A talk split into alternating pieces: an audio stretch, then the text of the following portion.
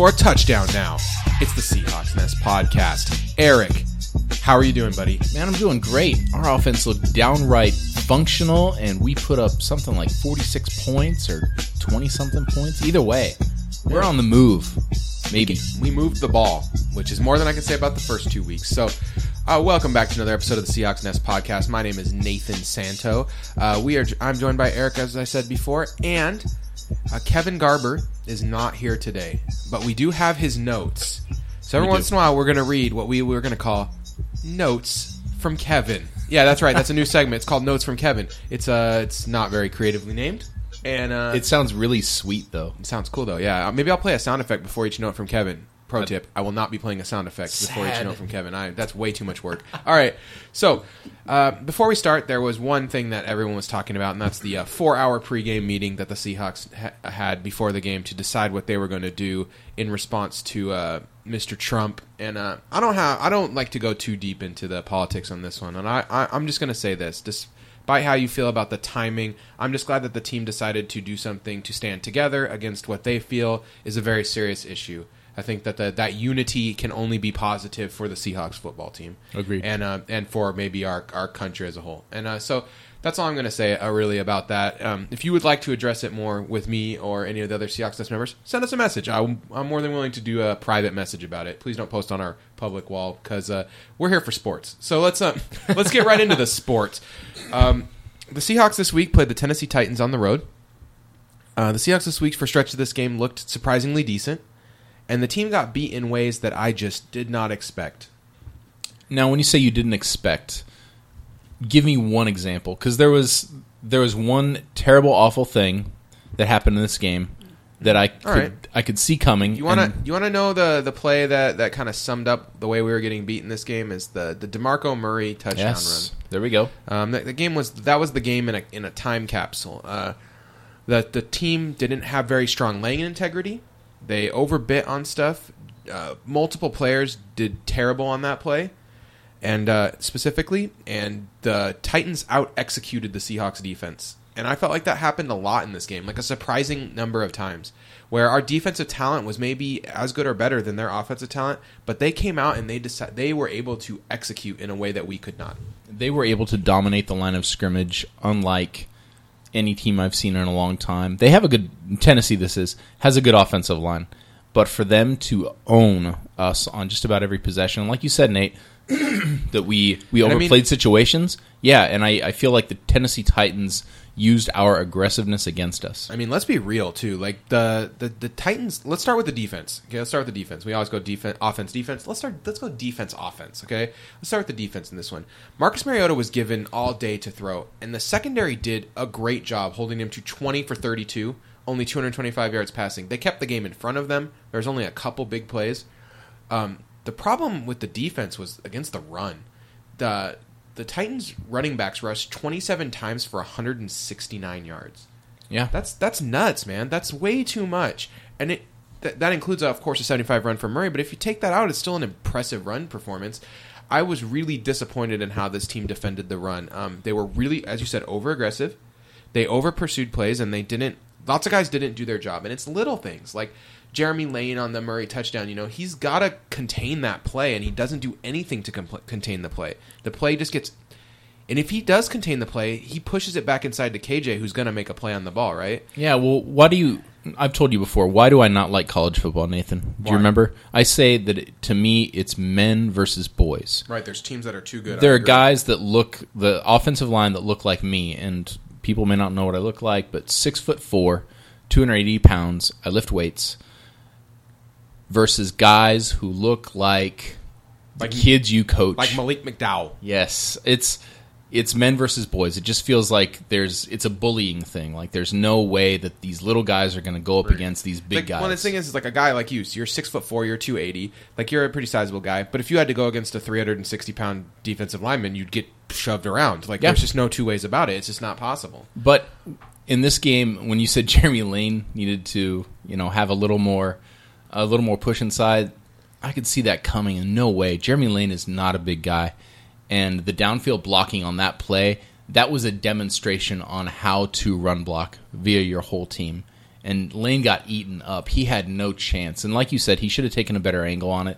But at the same time, when when he was getting blocked, I knew it was over. He got beat in every phase of the game. Yes, he did. He, he was the, a clear hole that we had on the field. This is Jeremy Lane. What do we say? What Jeremy Lane's going to show up, and he did not show up this week. Bad Jeremy Lane showed up. And I thought like the pass rush was was really inept in general. Like Frank Clark had no pressures or rush uh, or sacks or anything. No, nothing. Um, I mean, I just- I think that was a like our only defensive lineman. I thought had a, a great game. I thought Naz Jones was again really good. Like, Naz Jones is- the time that he gets on the field. I've been very impressed. He plays like a veteran. He doesn't. He did not overplay. Sheldon Richardson. Sheldon Richardson did a really good job against the run, even if he couldn't create much pass rush. I thought Sheldon Richardson did his job. Um, everyone else, I don't know. Like I just felt like the team, the, the defense looked good but not great, and there were big stretches where they gave up huge plays. Well, and the Titans' offensive line did a great job of looking at our strengths and playing against them. So they know how good our edge rushers are. So what they did is they folded their line in to keep pressure from coming up the middle, and they let their tackles do their job. Michael Bennett couldn't get in. Frank Clark couldn't get in, and Mar- Mariota had enough time to take what the defense gave him. And then, of course, you had Richard Sherman making a stupid, stupid move. He should have got kicked out on that second one. Yes, he Like, and. He should have got kicked out at the beginning. He yelled at that ref for so long after the play was over. After I he thought- got the foul, I thought, dude, you're gonna He get yelled. kicked out, man. Like, what are you doing? This is a guy I, I consider to be pretty smart. Like, I, th- I think he's got a pretty great intelligence, and then it's just like, I feel like he's smart. I just don't know how wise he is, and Yeah. there is a difference there. Mm-hmm. And I don't really know how invested he is with the team, given his remarks in the offseason. I've had it a little with Richard Sherman. That's where I'm going with this. I'm very disappointed in his maturity at this age. I know he has a chip on his shoulder. I know that he's the smartest guy in the room. It bothers me that he needs to constantly tell us about it uh-huh. in some way.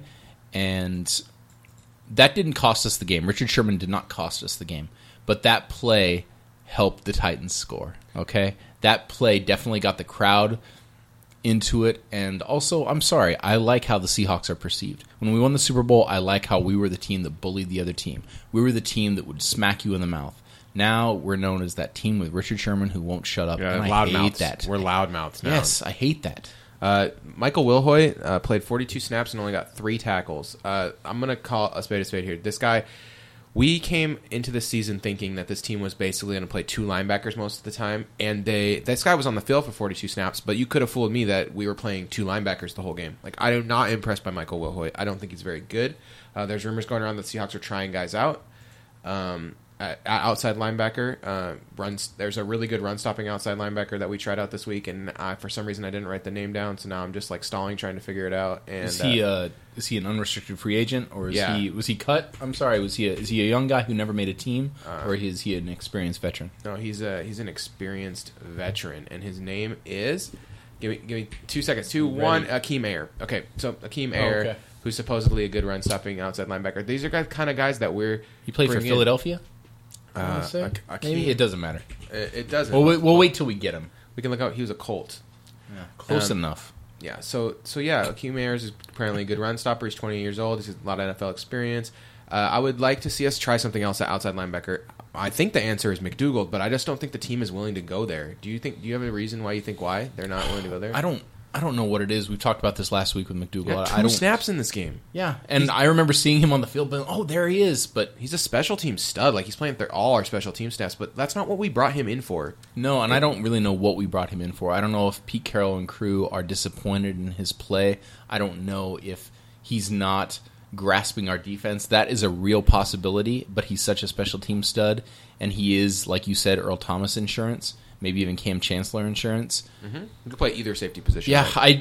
I, I wa- honestly, Nathan, I want to say that maybe he is not grasping our defense the way we thought he would. That's And- my only guess. And my other thing is that if if Jeremy Lane plays all but one snap in the next game, I'm going to lose my mind. Like I, his, his snap should be going to Shaq Griffin. Shaq Griffin. he- I don't care if he's slightly hurt. I don't care. Shaq. Ninety percent of Shaq Griffin is better than 100 percent of Jeremy Lane at this point, even with all the mistakes. Okay, I'm I'm just I'm I'm done with Jeremy Lane. I have faith completely. that Shaq Griffin will move into that number one corner role in a couple years, and I'm pretty excited about it. Yeah, and I, I'm Shead can't get healthy soon enough. Let me just say that as well. uh, all right, so that's the defense. Uh, do you have anything else that you thought we should uh, touch on before we go? No, I'm trying to look through Kevin's notes real quick and see if there was anything that he saw that maybe we didn't talk about. Uh, Note- again, wait, so you're saying we might have a notes from note. Kevin. I'm sorry. Yeah, notes from Kevin. Uh, he did uh, this play when the whole team misread the screen to Matthews in the third quarter. Right, Frank Clark pulled up lame on that play. I was so mad about that. Yeah, that play was awful. I mean, that that's that was an that's another example of how the team was really aggressive. They were aggressively pursuing, and they weren't holding their lane integrity. You know, they weren't playing smart football like they always do. And the, the thing about the Seahawks that's always been great is they play smart football. They're not the best tackling team, but they're good enough to let the re- everyone else catch up to the play. Right? Yeah. Earl Thomas slows a guy down, and then all of a sudden, here's a swarm, and every and he's down. Right? That didn't happen in this game. We talk about our favorite players on the defense. We usually talk about our safeties. We talk about Earl Thomas and Kam Chancellor. Not bad in this game, by the way. Both no, of course not. They're they're the best safeties in the league. I will go ahead and say. Yeah, it's us or the Ravens. It's like those are the only two teams I feel like you could even put in the conversation. I like I like the uh, Chiefs as well. The Chiefs are good when Eric Berry got When. Eric, yeah, Eric Berry, Eric Berry's that guy, anymore. that guy can't catch a break. But I'll say this: outside of Earl Thomas and Kam Chancellor, this is a defense, and I feel like offenses of other teams know this. If you can just get under their skin somehow, if you can get them to over pursue, if you can get them to misplays, if you can if you can frustrate them, you will win because we will lose the mental game. Does that make sense? Yeah, our And mental game seems weak right now. I, think agree. our safeties, like Earl, uh, I remember after the Sherman play, what did Earl do? Made a tackle behind the line of scrimmage. Earl's awesome. Comes in, shows his maturity. He's fired up. Kam had a decent game. Uh, he had a good game. But everyone else, when when they get frustrated, they turn into babies. And and I don't mean to just attack I mean, them. Chancellor had four defensive stops in the run game. Like he was he was excellent in this game. Well, look what we talked about. What Sherman did. Uh, look at Michael Bennett. He he didn't get any pressure. Uh, I I do want to say something. You know, Michael Bennett is always getting an offsides penalty. Yeah, Okay, and you know how, or a neutral zone infraction, I should say. Bruce Arians of the Cardinals says that Mike Bennett does that on every play, which I don't know if that's true. I think Michael Bennett is doing what they do in baseball. He crowds the plate. yeah. There are guys. There are, Jurrell Casey does it too. The, for the Titans, Yeah. I noticed it during this game. He wants you to see. He wants to see what he can get away with. Mm-hmm. And when they call the penalty, he says, "Oh, okay. They they won't give me that. I'll step back a little, and then later in the game, I'm going to try it again." Sometimes he gets away with it. That's what I noticed. I mean, yeah, DVOA is not adjusting much for last year anymore, and now we're seven or nineteenth. You know, so it's like the team is really on defense. The defense is 18th. It's I would have said before the season, you know, if our defense would be ranked 18th in the league, you'd be nuts considering the personnel that we have. But we just haven't been able to put it together on the field, and that's important, right? And you you have to go prove it. And Yeah. I, I'm right now. I'm really worried that this team is maybe uh yeah like you said they mentally just get they get they get lost in the shuffle I'll say bit. this about the defense, and it it's also goes for our offense. Our team adjusted in the second half on offense, and it showed. The bad thing is the Tennessee Titans defense adjusted and their offense adjusted for the second half as well, mm-hmm. because our first half defense looked pretty good. We we kept the run in check. We made sure Mariota couldn't run. It looked like a very winnable game until the adjustments came. Like I felt we adjusted and was like, "Wow, we're doing it." But the Titans adjusted too, and I feel like they win the battle of adjustments, if you will. Yeah, I agree. I agree completely. Uh, the Seahawks actually. Let's go to the offense. The offense actually didn't look horrible. Uh, we completed five deep passes. Uh, Lockett got one. Procise got the 46 yarder. Uh, Baldwin got the 36 yarder. Uh, with the, the nice seam route to Wilson in the in the for the touchdown. I mean, there's a lot of good deep throws for Russell Wilson. He was he was kind of making it happen all over the field, which I really liked. Um, the I, problem for me is that I think Wilson is putting he doesn't trust this offensive line, and he's putting them in kind of no win situations because of his lack of trust. He's like, No. I'm going to drop back and go back like a thousand feet in this drop back, and then now it's the play is is busted, right? I was going to say before we started the podcast, we talked about why is Russ taking what like a seven step drop, and you think it's because he doesn't trust the offensive line. I mean, why should he really? I mean, the offensive line has proven time and time again that they are not to be trusted. But the problem with the seven step drop is, or a long drop like that, is it puts the tackles in a very tough situation where. And I think this might be why our hurry up offense is so much better because in the hurry up, Russ takes three steps, stands, delivers, go to the next play. Three steps, stand, deliver, go to the next play. Right? It's it's it's like it's fast and it's snappy. Or, or he runs a read option and then he boots. Right? Like there's the plays have a very clear flow to them. The offensive linemen know what to expect. It's when the things change and they try to run a more complex play that it's like, okay, I'm going to make it take a seven step drop, and now the tackles have to really bring it on that play, and the edge rushers are just they put their you know they pin their ears back and they run in a straight line fast. And this is a very important point you're making, Nathan. Is it possible that when we do the the quick count or the hurry up offense, that that is taking plays away from Darrell Bevell, and that we're going to a much smaller playbook, things that Russ is calling? I mean, uh, the, Bevell's still feeding in the plays, even in the hurry Okay. up, right? That they have the microphone system. Like he's he's still feeding in two or three plays. I think what it does though is it, it does shorten the playbook and it it simplifies what we're trying to do, which you you can run some, you can get away with running some pretty simple offense. I feel like when you have decent skill position players, which we do. Our skill position players aren't bad. The problem is the offensive line. I I'm of the opinion that that simplifying the offense and, and running out of the hurry up all the time is where this team should go if they are serious about winning. We had to do that last year because of Russ's injury. I feel like they don't want to do that this year because double ankle taped. I mean, he, he and a, and a knee brace. But this year it feels like they want to get back to our offense. But I don't know what we if we have that anymore. he had a knee brace in the last game too. no, I'm sorry. I meant I meant last, year. but Last this in the Titans game they double taped his ankles. Yeah. like at the beginning of the game. He was, maybe maybe he's more bruised up or I'm sorry, beaten up than we think. Yeah, like it's definitely possible. I, th- I thought he had a good throwing performance, though. It was definitely better than the last two games. You saw him. Uh, it was. It felt like he was working out the kinks a little bit. Like the shoulder, the shoulder didn't seem to be bothering him. He didn't have the weird lineup. I mean, he was twenty nine for forty nine. He threw way too much. Like that's way too many passing attempts for Russ. Yeah, We shame need- on you, Seattle Times, for suggesting that we need to get away from our rush first offense. I saw this at the coffee shop. It said we need to go to a pass first offense. No, no, we don't. We were last week. I mean, Yeah, and it- we had fifteen rushes for what forty three yards. That yes, was our, playing catch up also. from running backs. Uh, I, I think that that's a that's a losing strategy. If that's our plan, is to just run it only 15 times a game. Well, I guess if you include the the Russell rushes, we had 22 rushes. But if if that's our plan, that's that's going to end up really badly for us. Yeah, I think 15 rushes between Procise and Carson are not enough. I do want to go into something on the offense. All right, At about the 10 minute mark, there was a play. This is before the game got away from us. Russ had protection, which we haven't really talked about the offensive line yet. The offensive line did a decent job at times of protecting Russ. He had time to throw. At the 10 minute mark, I mean, he was pressured on 44 percent of his dropbacks. But I'm going to say that I felt like at least 20 percent of those, and then maybe this will add to your point, were him holding the ball for a really long time or him dropping back too far and the tackles having no shot. Like I felt like there was some preventable pass rush in this game where like the pass rush could have been avoided if maybe the play design was a little better Yes. or Russell was Russell was acting in a little bit of a different way. First quarter at the 10 minute mark, it was a deep crossing route. You saw Baldwin and Lockett cross deep. You want to know what the safeties did for the Titans? They stood there. You know why? Because there was nowhere open for them to throw the ball. So there was a deep crossing route. The the whole point of a crossing route, Nathan, can you, can you tell us what that is? Mix up the mix up the coverage. Exactly. It makes the man covering either zone or man coverage because the Seahawks, you know, fall victim to this. They have to switch off on whichever man they cover. This was a crossing route where nothing happened in the defense, and it was deep.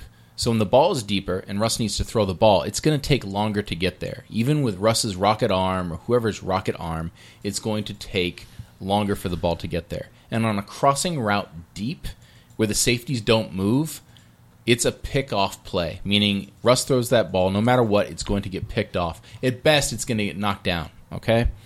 That took your two best receivers out of the play completely. That is a bogus play call we do not need in this playbook. Like Nathan said, we feel like simplifying the offense is a much better move for this team. Hurry up offense, simplifying the playbook, plays like that deep cross early in the game where I'm sorry, the Titans defense isn't they're not world beaters. For them to totally read that, it felt like our offense was predictable, and that is why we have problems with Darrell Bevell as as fans. Right, and the another thing here about this, you're you're right. I, I completely agree with you. And then another thing too is that if these throwing plays are taking so long to develop, that that that's causing us to run pressure, like then we need to do something different. Um, Tom Brady. Okay, let me give you an example of a of a guy who has a clear weakness. Tom Brady has some clear weaknesses in his game. Okay, he does not handle pressure well. Tom Brady in any game where he gets pressured, those are games that Patriots end up losing. Right, Patriot when the Patriots lose, the other team got pressure. His clear weakness. So what did what did Belichick do for the last 20 years? No, not that long, but close. for the last close to 20 years to combat this weakness? Well, the Patriots run a lot of quick throws, Quick slants. and they and they when they throw deep, it's uh it's one of those quick deep plays, right? Where he just runs, guy runs in a straight line and he just kind of chucks it up underneath him. There, there's no chance for Tom Brady to get pressured. The Patriots have a, as nearly as bad of an offensive line as we do, but it doesn't show as much, and it's because our play design and our offense is is unchanging. We do the same things. We try to do the same things no matter what. At least that's the way it feels from a, from my observations, and it, it doesn't do us any good. Yeah, we're not the coaches. We don't we don't deal with this team through the weeks, but we do watch every game, usually twice. And these are the things we see. the offensive line played better this week. They ran hot and cold. I, They did. It was okay, But there were times Russ had time to throw the sure, ball. which has never happened. I'm talking prior like to this five game. seconds. That's that's an eternity in Seahawkville. The missed snaps by Britt were very concerning. Yeah, I don't I don't know whose fault that is. That's really hard to figure out. honestly, I chucked it up to Heat. Like this team, I don't know if it's the glorious Pacific Northwest where people think it does not. You know, we don't see the sun ever here, but in hot weather, this team is is we're just a step slower. Everything is, you know, quickly fumbled and picked up. It's really weird. I, I that's all I could think. Maybe that's what it was. Yeah, it's an odd game. Uh, Eric, what about uh, the third phase of the game? The special teams. Oh, special How did the. Seahawks do? Uh, The this special team. the special the special teams team is hurting especially uh, we lost three players on our special teams in one play this week yeah, there's so many injuries. yeah it was it was awful and i think the the special teams you know there was the touchdown that was called back thank god that thing was called back because that was an abysmal play by just about everyone on special teams And I mean, this the Seahawks too. Like they thirty. I mean, they had thirty six total yards in their first six drives. Like they put the they put the defense in a bad spot when you punt like a million times like that. And the the punt coverage team was probably dragging too because they're on the field over and over and over again. Right? It just yeah keeps you're, happening. you're running you know 60 70 yards at top speed that's gonna exhaust someone And I mean, from Titans drives eight through twelve, they field goal, touchdown, touchdown, touchdown, field goal. Like that's you can't do that. You can't have five straight bad drives like that. That's no that's no good. Yeah, Seahawks rough go. They looked exhausted in just about every facet of the game Right. at some point. I liked how our defense wasn't on the field as much as they have been. Maybe, I don't know, against the, the 49ers, we fixed that problem a little bit too. Do you want to talk about Aboushi in place of Glowinski I thought all? they were I thought they were very similar, uh, very same samey. Uh, maybe Aboushi slightly better. Okay. Uh, Aboushi wasn't wasn't horrible. And you're right about time of possession, by the way. That the t- losing 27 to 32 is completely acceptable in a game like this on the road. Uh, this was a winnable football game, and uh, you know, three blown plays to to fumbles that didn't end up being fumbles, but those are those are just dead plays, right?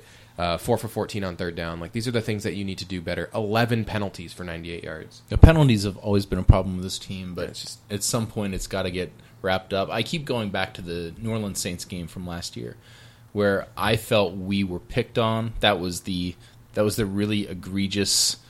You know, Pete Carroll was very mad at that game. It was sixteen to one. The Saints had one penalty and we had sixteen. It felt like the refs called that against us, and it was really bad this is a team that is always going to be high in penalties, and we need to find a way to curb that because with Richard Sherman's dumb penalties, the ten other penalties in this game, and losing by six points.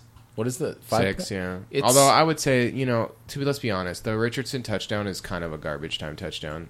Like we had a minute fifty left. We probably weren't getting the ball back.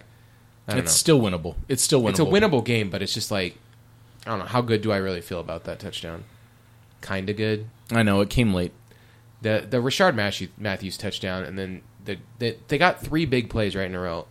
Um, I want to talk about big plays. Can we talk about that for a second? Yeah, backbreaking right. plays. So, the as longtime listeners of the podcast, all five of you guys, they'll, the, you'll know that something called toxic differential is something I really take a peek at.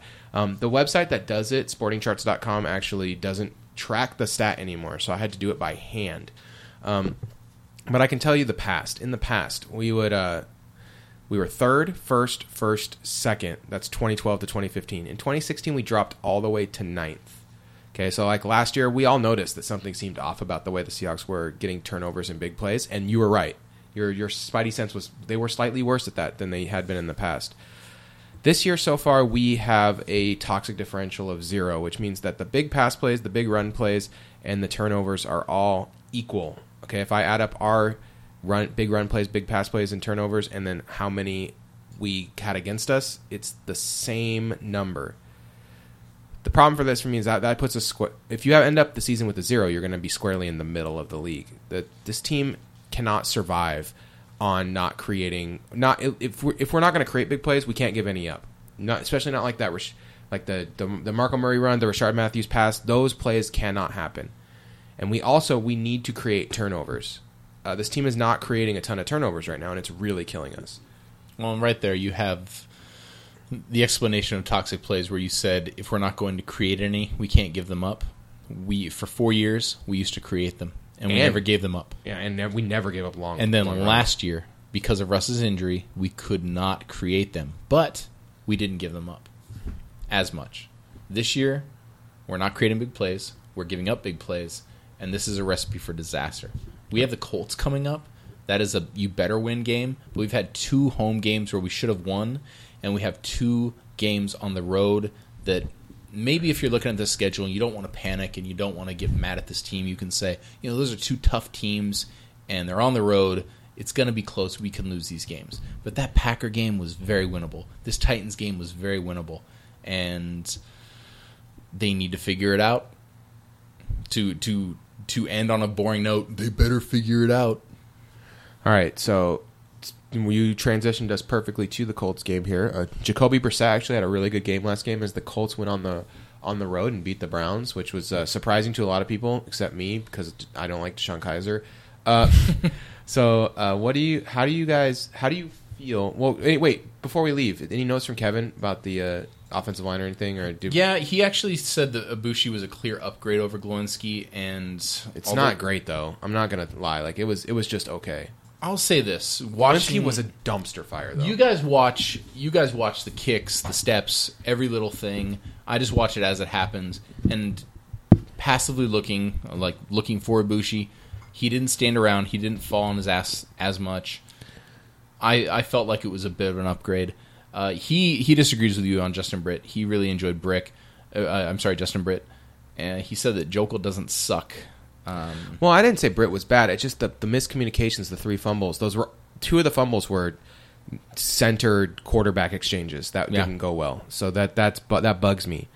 Uh, he said Joeckel doesn't suck. I tend to agree. It's it's an immobile left tackle right now. That's what we have, and uh, I feel like I'm sorry, left side of the defense in general, and Joeckel holding down his line. That's he's just doing what he's paid to do, overpaid to do, I should say. All right. Well, now now that I did the transition and we went past it because I wanted to get to no- notes from Kevin, uh, let's just do the transition. Jacoby Brissett has been a clear upgrade for them at quarterback in Andrew Luck's absence.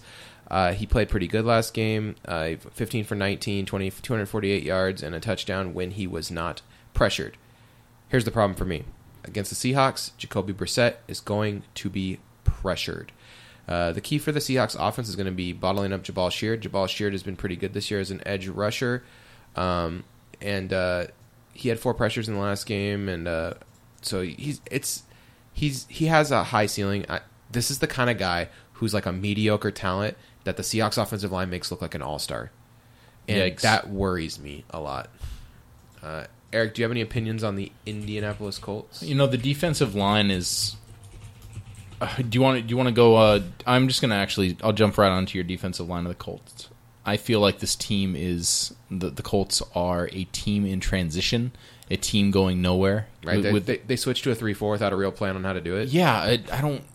Pagano seems like he's kind of desperate. That's that's for the Colts. That's from the Colts Nest podcast that we will never do.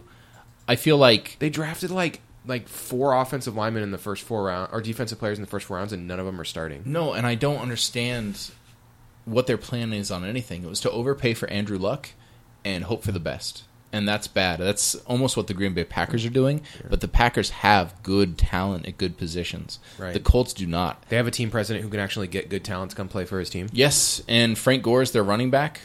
Frank Gore's great. Frank Gore is football ancient. And it's only a matter of time before he stops playing, before he sustains an injury or just hangs it up. Andrew Luck may come back in week six. He may be shut down for the season. The defense of this team, like you said, there will be times where they get to Russell Wilson or they they they rush for Russell Wilson, but that's only because our offensive line is so bad. If if Ryan Kelly can play this week for the Colts, they have a shot to not just get run over by the Seahawks Seahawks defensive line. If he doesn't play, I would be very worried about the health of Jacoby Brissett. He's a fast quarterback though. He'll be able to run. I like the way that they use one thing they've been doing with Jacoby that's been nice is they use uh, misdirection plays a lot. They run the read option and stuff like that, which something we should maybe should bring back more too. Um, Yeah, Jacoby Brissett, I feel, has been a, an injection of hope for this team. He may he may be the guy you want to run with all year if, if uh, you know Luck is being yeah, considered to there's, play. There's no point in bringing back Luck because you're you're not going to make the playoffs. Well, and also the defense. I'm sorry, not the defense. The division, the AFC uh, South. Is that right? It's the surprisingly competent division. Surprisingly competitive. It's crazy. And between the Jags defense, just don't, just don't bring Andrew Luck back. I mean, they are saying that he might practice this week, which is just not, if they bring him back for this game, they're asking for him to get re-injured. That Like, sounds like desperation. that is begging. but you're playing the you're paying the guy 26 million a year. You may want to not sit him. I don't know. I'll uh, say this: He's not playing Sunday night. Like they they've already said, like even if he practices, he's not playing in this game. So that that's good. At least they're not suicidal. Yeah, like you said, the the four defensive picks for the Colts this year, not not starting for them. This is a very inexperienced Colts team. Kevin has that in his notes. Uh, he says that they are an inexperienced secondary. Doug Baldwin and Paul Richardson, Paul, uh, Paul Richardson should be able to have a field day. I don't know if Lockett will because Lockett doesn't seem to be uh, up to speed yet. I think that their offensive line is going to have a bad day against Michael Bennett and co. I definitely see that happening. All right. So uh, yeah, I think the the Seahawks. This this is the this is the game they need to win to get back to who they are. They need to get to the bye at three and two. They need to win this game. They need to go to L.A. and play the Rams and take care of business. That's that's how the Seahawks get into the bye feeling good about this season. If they lose either one of these next two games, I think they go they go into the bye as a team in turmoil, right? Yeah. Uh, and and the Rams do look better. Sean McVay has made them uh, surprisingly competent. Uh, they're not. I wouldn't say they're good. After watching, uh, I replayed some of their games this week because I got bored. I was like, how are how are they how are they so much better? Uh, they're they're okay. Um, so yeah, I, I'm excited to see what what this team's capable of. If they can get to the bye at three and two, I'm totally fine with how this season's gone. Because if you asked me before the season starts, like, hey, would you be fine with three and two going to the bye? I would have said yes. Yeah, looking at that schedule, the Titans game and the Packers game, they look like tough games. Titans, Packers, Ra- at Rams. I just wanted to win one of those three. Uh, so what we just now we have to win two. We're at the point where we have no room for error anymore, right? All right, so let's get to picks. Kevin's pick first. Hit me. Oh, you know what? Does Kevin have a pick for this game? Kevin You- picked Seahawks on the on the uh, Oh, the I'm sorry. on the Patreon exclusive podcast. But did he pick a number? I'm sorry. Yes, he says if the week three offense shows up, Seattle wins 31 to 10. If the week two offense shows up, Seattle wins 16 to seven. Yeah, I'm I'm of the opinion that it's going to be somewhere in between those two things.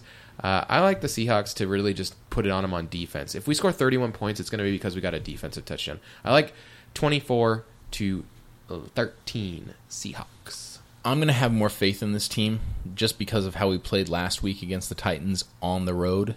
I like the Seahawks to go in and win 34 to 13. Kevin has something really cool in his notes, and I say Yep. cool because I think that he's Kevin's nailed it on on the head here. T.Y. Hilton, we did not mention him at all. He's kills an, the Seahawk, He's the an amazing receiver. He's he's probably the best player for the Colts when Andrew Luck is not on the field, or maybe even on the field. T.Y. Hilton is is a very good player. He will go off for a touchdown in this game. Do not be surprised if that happens. Remember last time T.Y. Hilton played against Richard Sherman? He let he let he put it on Richard Sherman. He was very very good, and they went right after it. That was four years ago too when we won the Super Bowl. Yeah. So all right, uh, that that gives it. That's enough for the uh, the Seahawks portion of the podcast. Now it's time to head to the money zone, uh, where you can give us your money at Patreon.com/slash Seahawks Nest. Uh, 13, 13 people have decided that this was a good course for their life, and they get access to an exclusive fifteen to thirty minute podcast every week, where we pick every single game. It's really fun. Uh, I thought uh, I, I really enjoy making it, and uh, also uh, we've been doing pretty good on our picks too. All of us are significantly over 500 in our picks. Uh, for the if you if you want to help us but you don't have any money, I understand the economy's bad. So you can go to Seah- facebook.com slash the Seahawks Nest, uh, twitter.com slash Seahawks Nest, um, or you can just share us on your favorite social platform via SoundCloud. Uh, all of these ways help us just grow our listenership, which is now nearing about 500 weekly listens, which just blows my mind. I sometimes I think about it and I'm just like this doesn't make any sense to me. Yeah, it's pretty Um, cool. And the thing is, I used to think like when we were getting like 200, 300, I was like, uh, but half of these are probably fake because they're from real weird places that I've never heard of, like cities in Virginia and the Philippines and stuff. Now I look at our weekly listens and it's just all cities in Washington, Oregon, Western Canada, uh, like cities that I would expect Seahawks fans to live in. So Some in San Francisco too. uh, yeah, still, still people in San Francisco listening. And if you're a, a 12 in enemy territory, I still want you to hold of me. Uh, top countries this week, other than America: Germany, United Kingdom, Singapore, Australia, Ireland, Croatia, and Japan. All right. So, you know, Germany. That's uh, it's because of me. is it really? Well, it's because my last name is Ronnebeck. Uh, there, everyone over there is Rhinebeck or Roanbeck. It's, it's They were- You're welcome. 16 of the 18 listens were all from one city called Brockel, Germany. Which I, if I Google it, it is uh, it is a city of uh, about 17,000. Uh, it looks like looks pretty nice. It's in um, right in the middle of Germany. Do you like my description of that? Yeah. right, right. It's very green and right dead industrial. center. Uh, the thing, uh, the th- this is what happened: is some guy from Brockel, Germany. And if you're if you're listening to this, shout out to you, dude.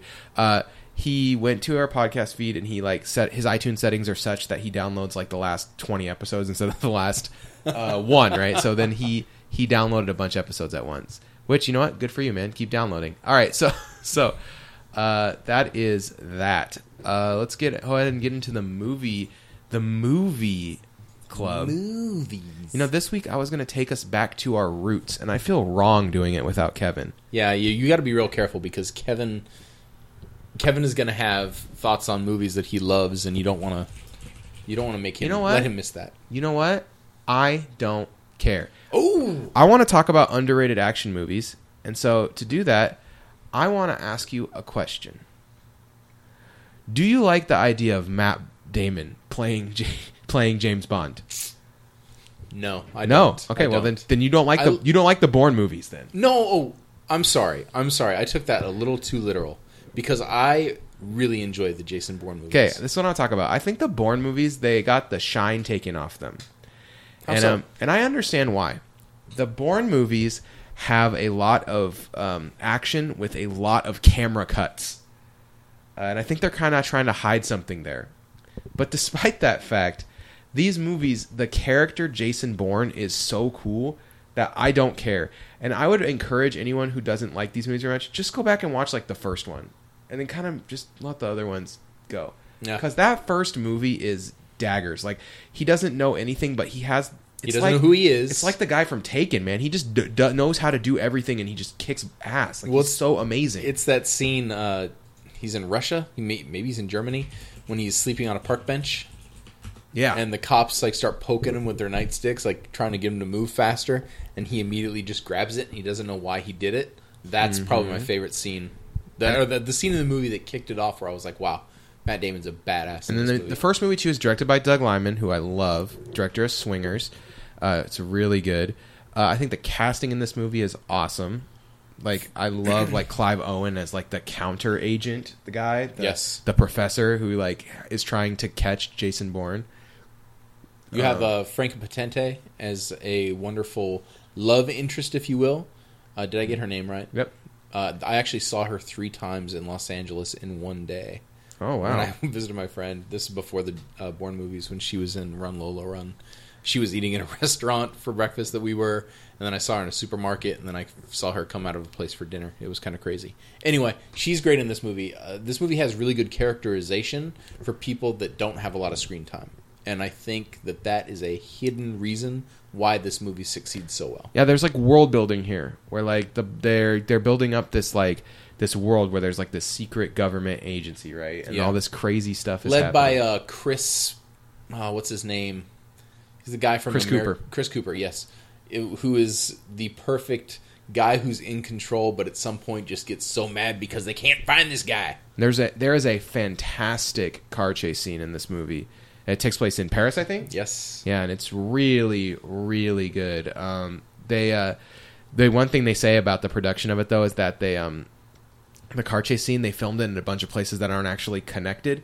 So if you actually know the the geography of Paris, you're like, what? Wait, how did they get from there to there? Like, it doesn't make any sense to someone who actually really knows Paris, which kind of cracks me up. How many?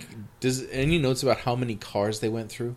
Mm-mm, but they had to go through so many. I was gonna say because that was a a total pos car. It was it was little and it was really cute to watch Matt Damon kick ass in it. Yeah, one thing that's cool is like um, Alexander Witt did the he did the um, he did all the action scenes filming there. He was like the assistant director because Liman trusted him to do a better job with it than he did because that guy's a frequent uh, Ridley Scott uh, collaborator and he's done like cinematography, second unit direction for Gladiator, Cinderella, Casino Royale, Skyfall, Spectre, like a bunch of stuff like that. Like he's the second unit director on all these movies. So Liman was just like on these action sequences, I'm gonna kind of fall into your arms a little bit. Wow. I'm gonna trust you to like do a good job on these, and I'm just gonna shoot the scenes where their faces in the car.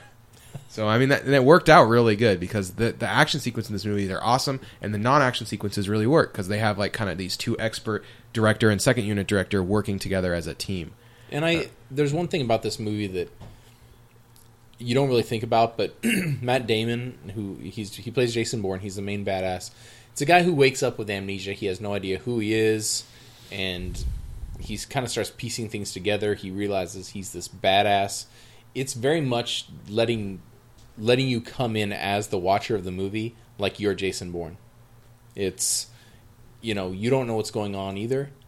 He finds he finds this card. He goes to a bank. There's a gun. There's all this money. You're like, wow, that would be really cool to find. And you know, Jason Bourne's character is like, wow, this is really cool. I found this. It's it's a really cool thing they do in the movie. Yeah, and I, I think like the the second and third movie, they really did lean into the like handheld camera, smash cut a million times. The first movie, it's not as bad, and I think that's why I like it so much more than the other ones.